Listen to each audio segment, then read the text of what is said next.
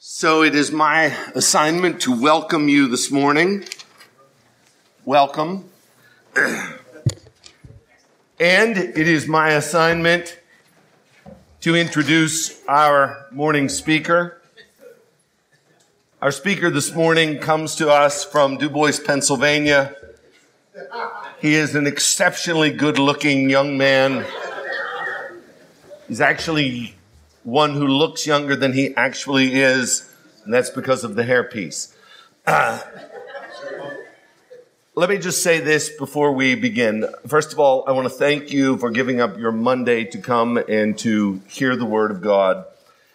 I want to encourage you today as we fellowship uh, with one another uh, that you would not gravitate toward those that you know so well, but that you would be on the lookout across the room for people uh, that you don't know, uh, people who might need some encouragement, perhaps pastors who have come here today alone. Uh, pastors who perhaps feel alone in ministry, uh, you hopefully will be encouraged today by the preaching of the word but hopefully you will also be encouraged by one another. But that's not going to happen unless you look out for one another and are intentionally um, engaged in trying to uh, bring encouragement. And even if you yourself are discouraged, I would encourage you, please, to try to encourage others. For consider the Lord Jesus Christ, who in his greatest hour of need spent the words that he had upon the cross encouraging others. Father, forgive them, for they know not what they do. Assuredly, I say to you, today you will be with me in paradise. Woman, behold your son. So, just because you might be hurting, that doesn't mean that you shouldn't be an agent of encouragement to someone else. And hopefully, I can give you some encouragement now from the word. Uh, my topic is Jesus, the shepherd who cares. We just got these new hymn books. They're a little bit stiff, but boy, they're good. The content is excellent. Hymn number 172. It's written by Fanny Crosby, and she writes, All the way my Savior leads me, what have I to ask beside? Uh, can I doubt his tender mercy who through life has been my guide? That is a rhetorical question, and the answer is no, we cannot doubt that heavenly peace, divinest comfort, here by faith in him to dwell. For I know whate'er befall me, Jesus doeth all things well. A- Amen? Amen? This is a blind woman, and, and, and she's writing about providence, that whatever befall me, Jesus doeth all things well. However, Many a good hymn is ruined by just a little bit of hermeneutics. Because that phrase comes to us from Mark chapter 7, verse 37. The context there is that Jesus is healing a deaf man in Decapolis. And after he did, he charged those who saw the miracle not to tell anyone but the more he told them not to tell anyone, they kept telling everybody, which is kind of ironic in that he tells them to tell nobody and they tell everybody and he tells us to tell everybody and we tell nobody. But that's another sermon for another day. This is an act of disobedience where Christ has said, don't tell anybody. And in that context, we read the words which Mark wrote, which Fanny Crosby used Mark chapter 7, verse 37, and they were astonished beyond measure. And what was it that they were saying that Jesus told them not to say? What they said was, He has done all things well. He even makes the deaf hear and the mute speak. Now, why do I bring that up? Well, it has nothing to do with my sermon at all but I just don't feel as though I have preached unless I have found fault or criticized something. But now we've gotten that out of the way, we can, we can move on. Now, the context there is that they are astonished and they see that, that, that Jesus, in his act of healing, uh, this deaf man is, is one who does all things well. Again, my topic today is Jesus, the shepherd who cares. I can talk about any aspect of the shepherding of Jesus and be confident that if I present it accurately, it's going to be a good example for you and it's going to benefit you and it's going to help you. I can talk about his mercy, he did that well. I can talk about his love. He did that well. I can talk about how he debated and how he used logic and reason. He did that well. I can talk about how he used the scriptures to convince. He did that very well. I can talk about how he gave rebukes. He did that very well. I can talk about how he healed people. He did that very well. I can talk about how he preached. I can talk about how he taught. I can talk about any aspect of the ministry of Jesus and it can be said of him. Thank you, Fanny. He does all things well. He does everything well. Uh, this is exhaustive. This is all inclusive. Jesus is the best pastor ever. What about you? What do you do well? Is it preaching?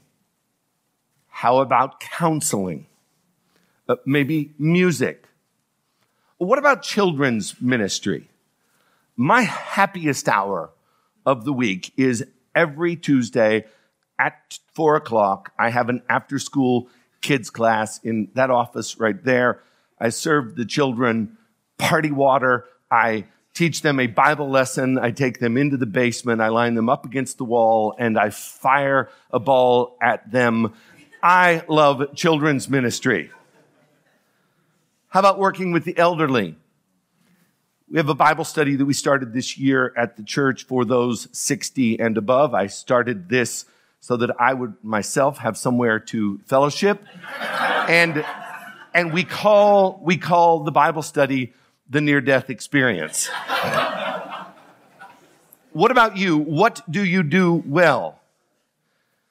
Will you please admit uh, that some aspects of your ministry you're pretty confident in, and others would affirm that, that you do it well. And there are other aspects of your ministry that you are not so good at. There probably are worse small group leaders on planet Earth than me. I just never have met one. If Harry, Peter Nicotra, and Caleb, Matthew Shores, Charlie Moore, Jackson Ewer, Keith Allen, if they were to be assembled in one room and to be asked one question, and that question is, what kind of an administrator is Ed Moore? Well, I don't think that there is a backhoe big enough to dig a hole deep enough for me to hide in, in the embarrassing stories that they could tell about my administrative deficiencies. Uh, there are things that pastors do well and there are things that pastors do poorly. But Jesus did all things well. If I were to be honest with you today, I would have to say that my greatest flaw as a pastor is dealing with people. Several years ago, we were having a men's breakfast. There was a visitor that came. I was striking up a conversation with him. And I asked him, what are you, what are you doing? He said, well, I'm studying accounting. I said, well, how's it going? He said, I love, and he was sincere. He said, I love everything about it except the math. Well, well, I would be a really good shepherd if it weren't for all of these sheep. I need to find some help in dealing with people. And there's a really good place to look for that help. And that is the one, Mark 737, who does all things well. Jesus, the good shepherd, is really good with the sheep. And I want to illustrate that in just a moment. But first, I need to set up three foundational building blocks for the message. Uh, one I have already mentioned, and that is that Jesus doeth all things well. So whatever he does, he does well. He does perfectly. The second building block is this. 1 John chapter 2 verse 6.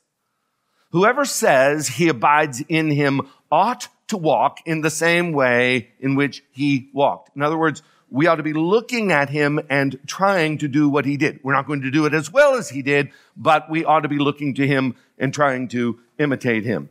He does everything well. We ought to try to copy him. Or as it says in 1 Peter chapter 2 verse 21, Christ also suffered for you. Here we go. Leaving you an example so that you might follow in his steps. Now, I think if you're here today, you know that following in Jesus' steps is not the way to have your sins washed away. It is through faith alone, in Christ alone.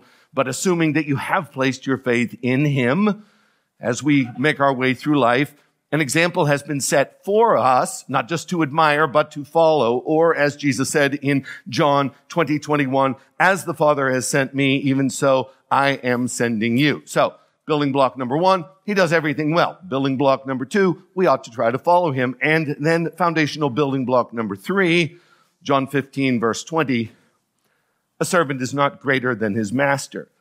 If they persecuted me, they will also persecute you all who desire to live godly in Christ Jesus will suffer persecution. It is going to be tough. He told us that it was going to be tough. It shouldn't be a surprise to us that it is tough and it is unavoidable. So when it comes to dealing with people, what can we learn from the good shepherd? Well, let me answer that question by highlighting some of our my deficiencies in dealing with people. And I'm going to highlight two of them this morning. Number one, dealing with people, we often struggle because of their disrespect. Uh, disrespectful people.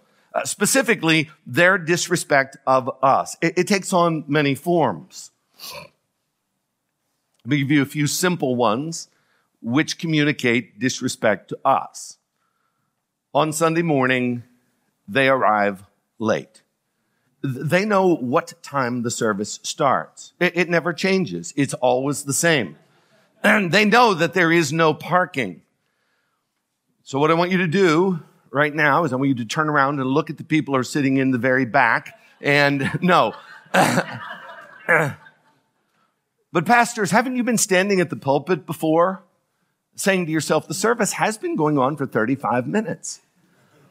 This is not that important to them. Uh, this is a form of disrespect. Well, what's worse than people coming late is that when people don't show up at all for church or for a Bible study.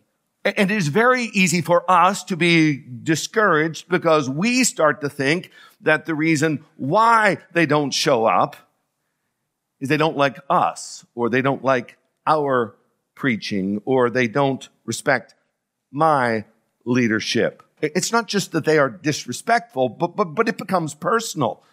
They are being disrespectful to me. Uh, this sermon is a big deal to me because I studied very hard and they stayed home. They prioritized something above hearing me preach. No respect for me and my pulpit ministry or, or worse. Here's what's worse. It's when they come and they sleep. Brothers, do you know what it's like to stand and be pouring out your soul and someone is quite literally drooling? You, you could do surgery on them.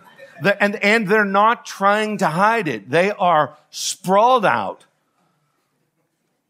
snoring at times. And it is even worse if one of those persons is an officer of the church? Is my preaching that bad? It is it that boring? But you know what's worse than, than sleeping? It is the glazed over look. It's when you're talking to them.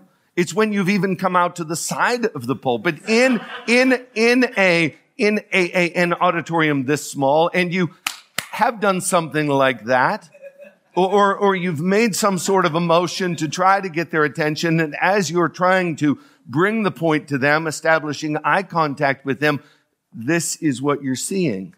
You know that they are not thinking about anything that you are saying, and you feel as though you are talking to yourself. You are being disrespected.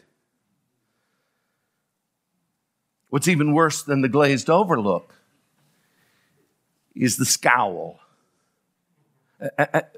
I, would much rather they stay home or sleep or just not be looking at me at all than to give this. Now, I, it's been many years since I have seen the scowl, but quite frequently, Peter and Steve and Anna, in 2002, as I stood in this pulpit, there was a nonverbal aggression that was coming my way. I want to let you know that I do not like you. I do not like what you're saying. Disrespect. Actively trying to discourage us while we preach. Now, let me just stop for a commercial break before I, before I move on. There is much encouragement in the ministry. Brother Ronald sends me a text every Sunday morning. My heart is warmed by that, brother. And you promise to pray for me, and I believe that you do. That brings me to church with joy. There is encouragement which comes from our fellow elders who, like Aaron and Hur, hold up our hands. I'm not in the ministry today if it is not for Steve Schultz, who was an elder of this church and went out with one of our church plants. That is encouragement. There is great encouragement that comes from my wife Sometimes it is in the form of correction, but it is encouragement nonetheless. And it is, and it is, it, it, it is respectful. Three weeks ago, I go home after the service and I say, how was it? And she said, it was all right. Wasn't one of your best, but it was all right. Yes, we receive a lot of encouragement. But that which causes us, generally speaking, to not be good with people is when they disrespect us or we think that they are disrespecting us. You know, it's even worse than the scowler is the person who doesn't say anything at all. You know, I have members of North Shore Baptist Church, and I'm coming up on my 30th year here. I have some members of this church to whom I have preached for three decades, and they have never once mentioned anything that has ever been in a sermon. They have never said thank you. I, it would be great if they were even to criticize, but they have said nothing. In fact, I would say if, if, if you are living in the north, the majority of the people will not even acknowledge that the sermon even happened. It was like a time warp. Like it didn't, like they weren't there. Now, if you are in the South, and this is even worse than the North, as you are standing at the door shaking hands with people, as they are leaving, they will say, appreciate that, Pastor. And they'll, and they'll keep moving. But most of the people in the North won't say anything at all. Give me something.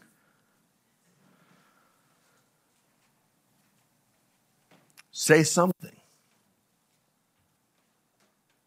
Once I was asked by one of my children, anybody ever say anything about your sermon?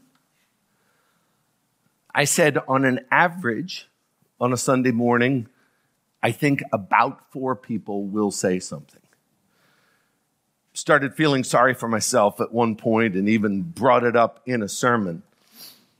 Jim McGuire, who's sitting right here, came up to me after the sermon and he said, Well, he said, I never say anything to you, but I sit through both of your sermons every Sunday morning, so I just assumed you thought I liked it.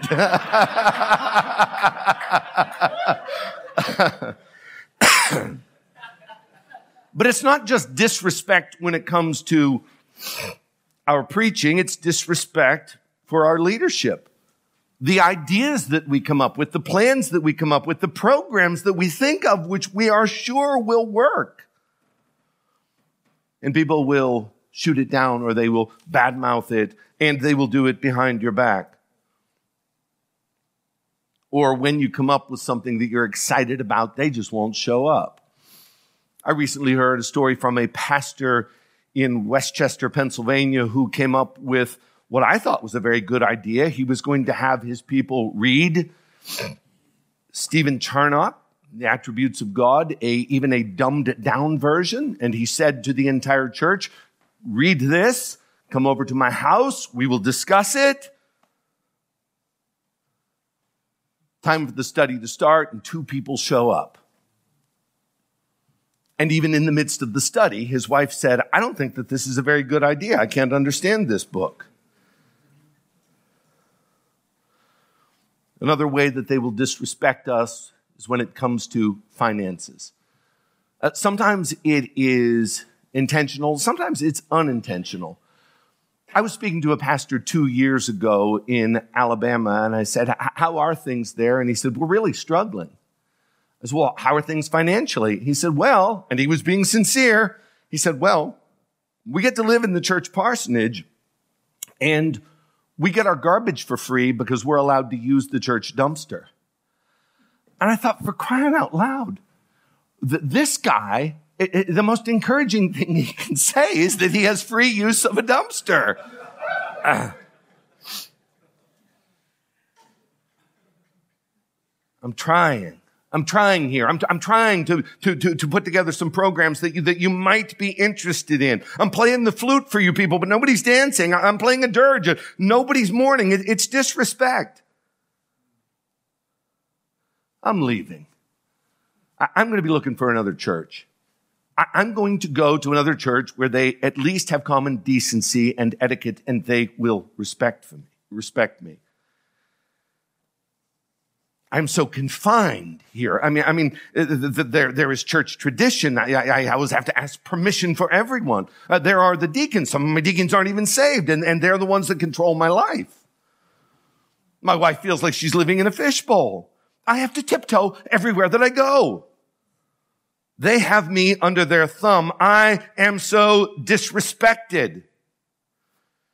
I don't care how much experience you have. I don't care where you went to seminary. It is not easy to shepherd people who disrespect you. And Jesus doeth all things well. Did anybody ever disrespect Jesus?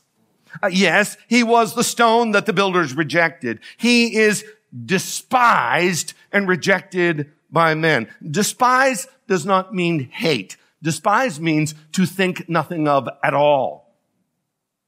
I do not despise the New York Yankees. I hate them. I despise field hockey and macrame and ice fishing. Like, I, don't think about it at all. I'm not opposed to those things. I just don't think about them at all. Jesus was despised. Think of the example of when the Magi came to visit him. You had one man who aggressively hated the Christ. Tell me where he is that I may go and worship him. He wanted to go and kill him.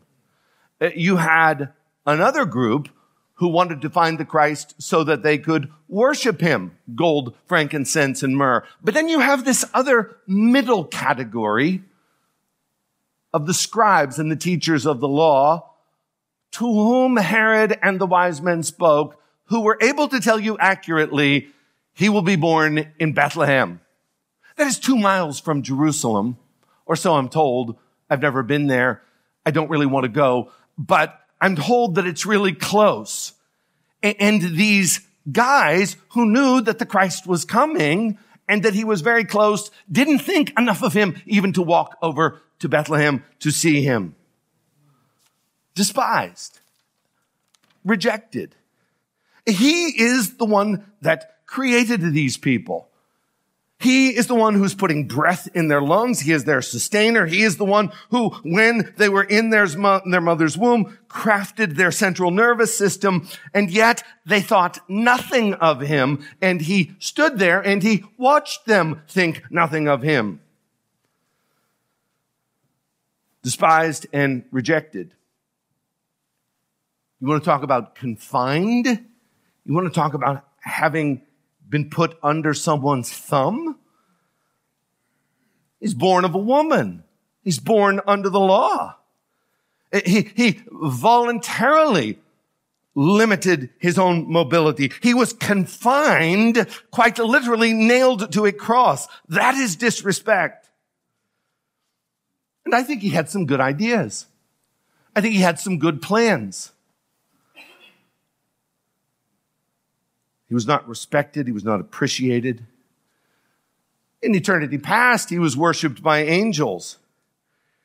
And he came to be cursed by men. How did Jesus deal with disrespectful people? Well, the answer is he did it well because Jesus doeth all things well. They despised him thought nothing of him.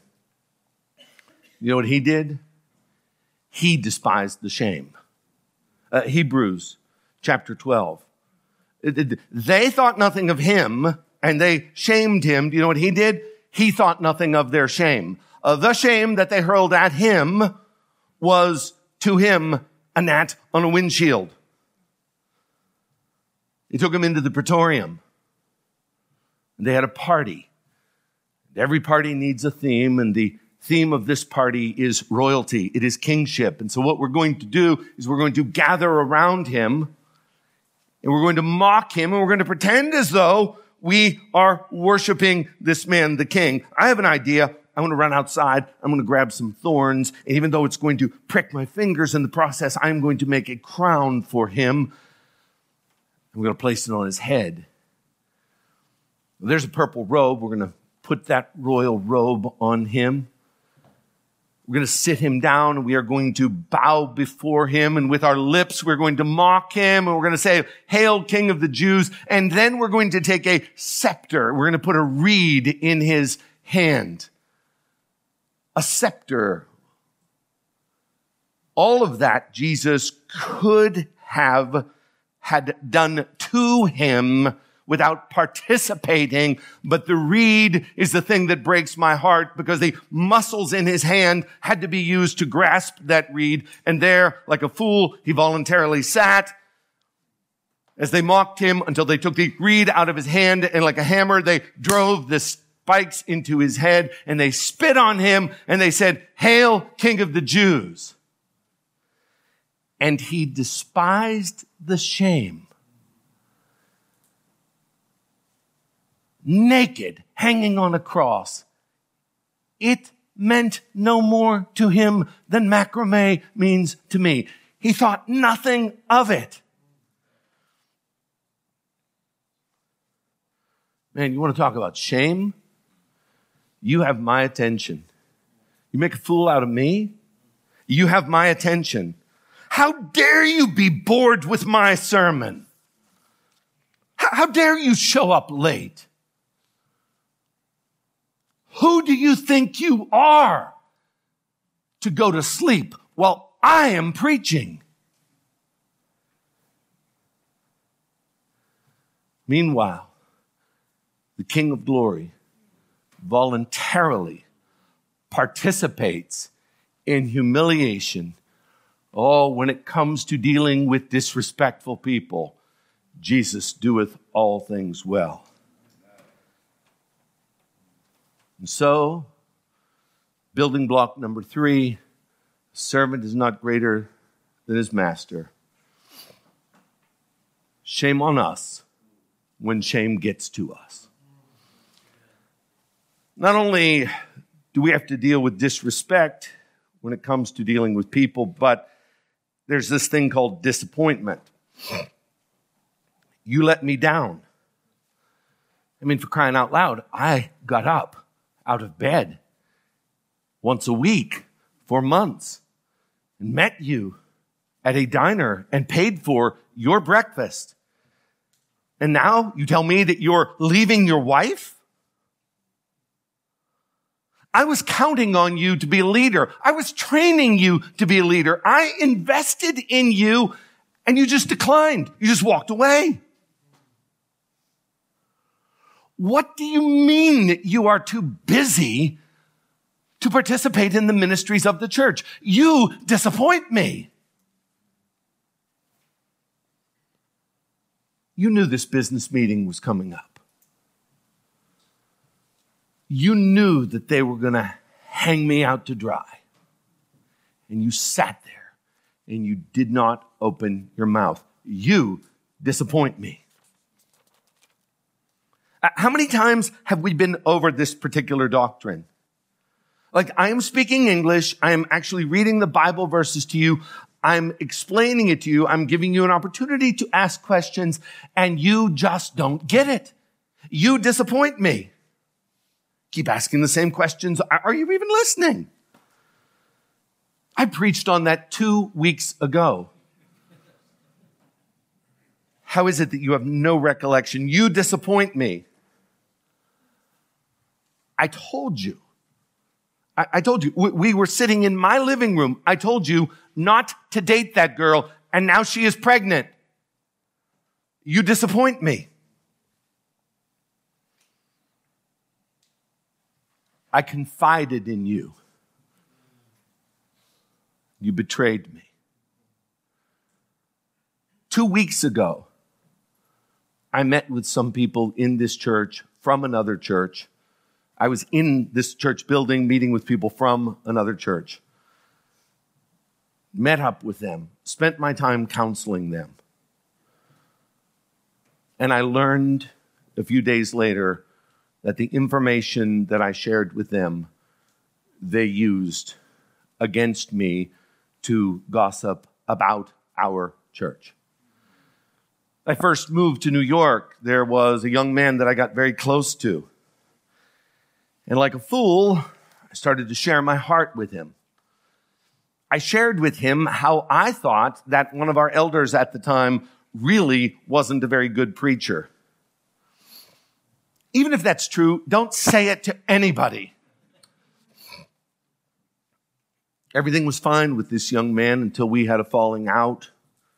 Then, as soon as we had that falling out, the information that I had given him was a bullet in his gun, and he went directly to that man and he said, You know, Pastor Ed doesn't think that you're a very good preacher. And for the record, he was not a very good preacher, but I didn't need to say that.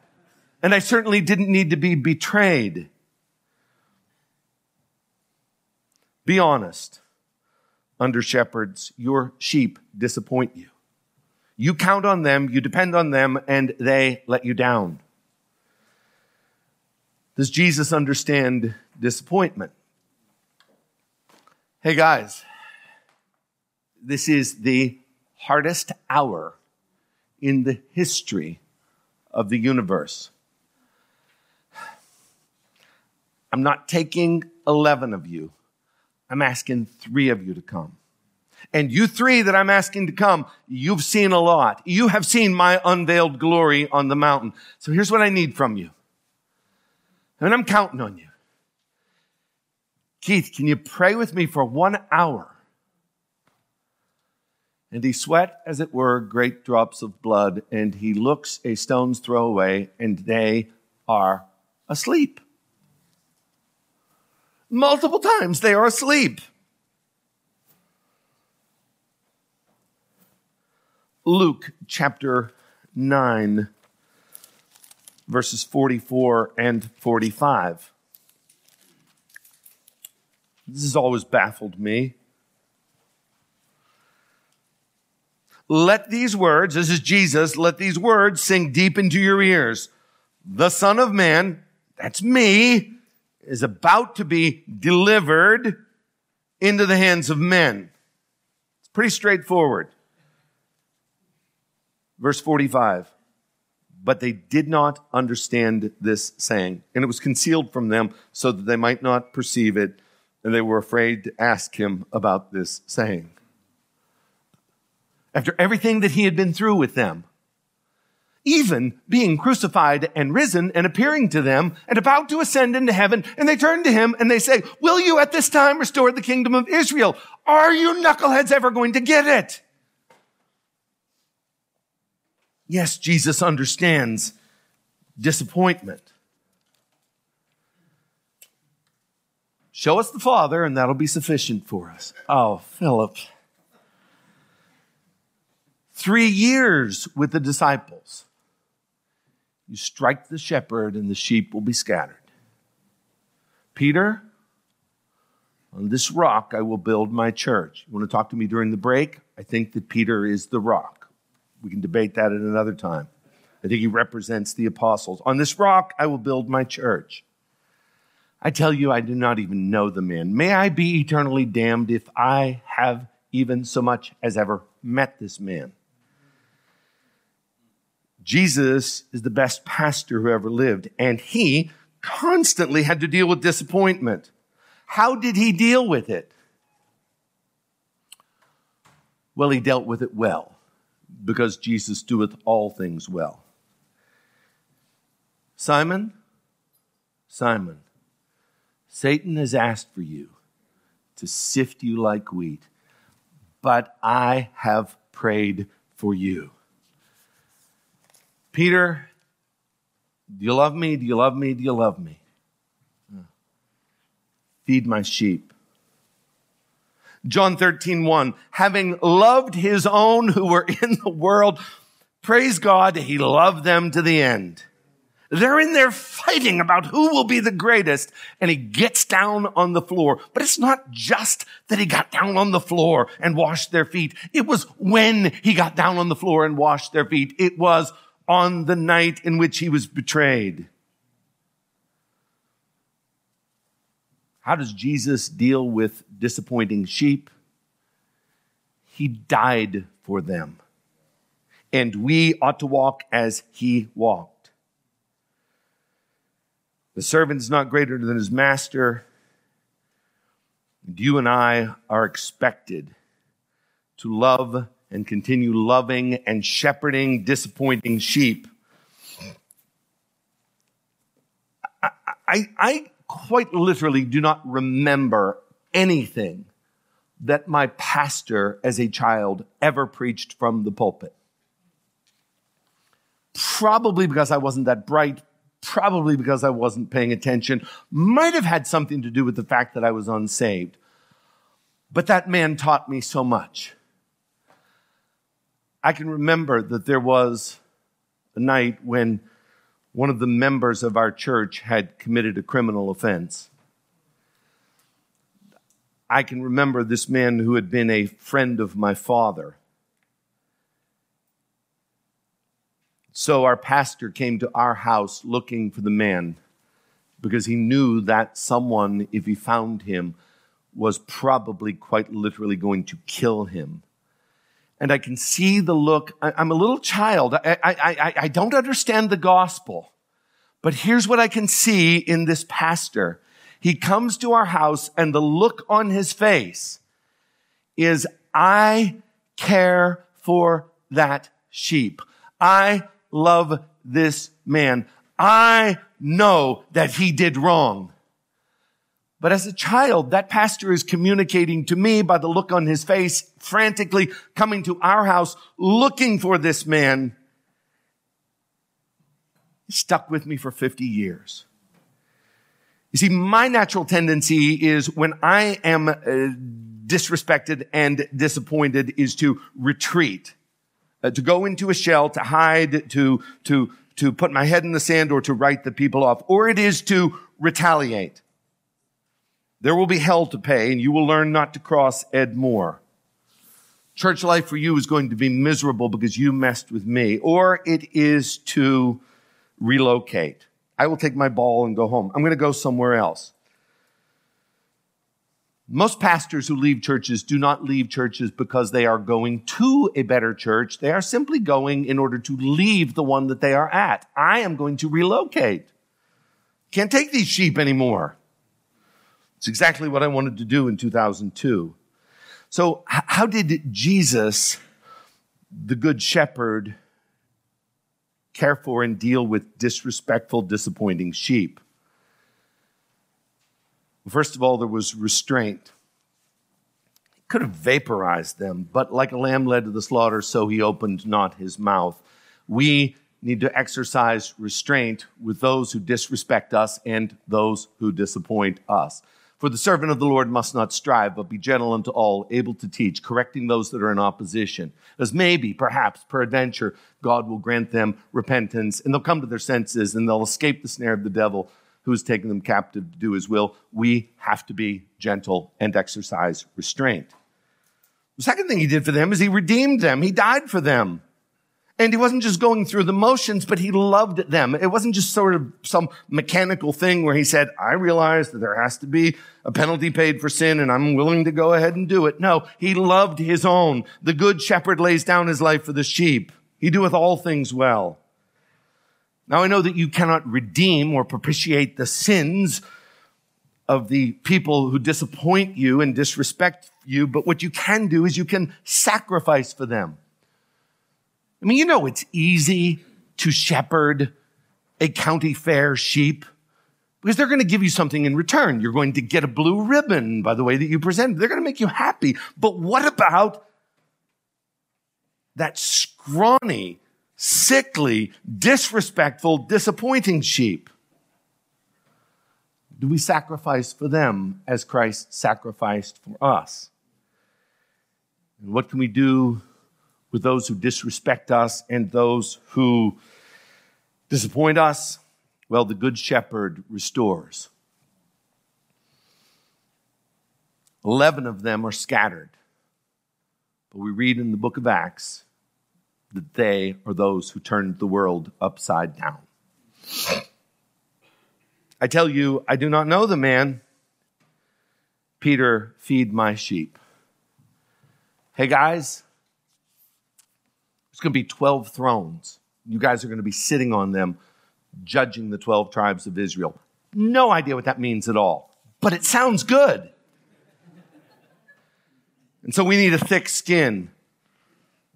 We need to forgive. We need to forget because love covers a multitude of sins. We need to move on. We need to work with the erring sheep. We need to leave the 99 obedient sheep and go after the rascal. So may God grant us grace to study our good shepherd and then delight in his example and then follow him. Lord, oh, I needed to hear this sermon. Lord, please make me a shepherd, make us shepherds, even though we be disappointed and discouraged and, and disrespected. Lord, keep us mindful of the Good Shepherd who loved his sheep. Lord, may we love even as you love. In Christ's name, amen.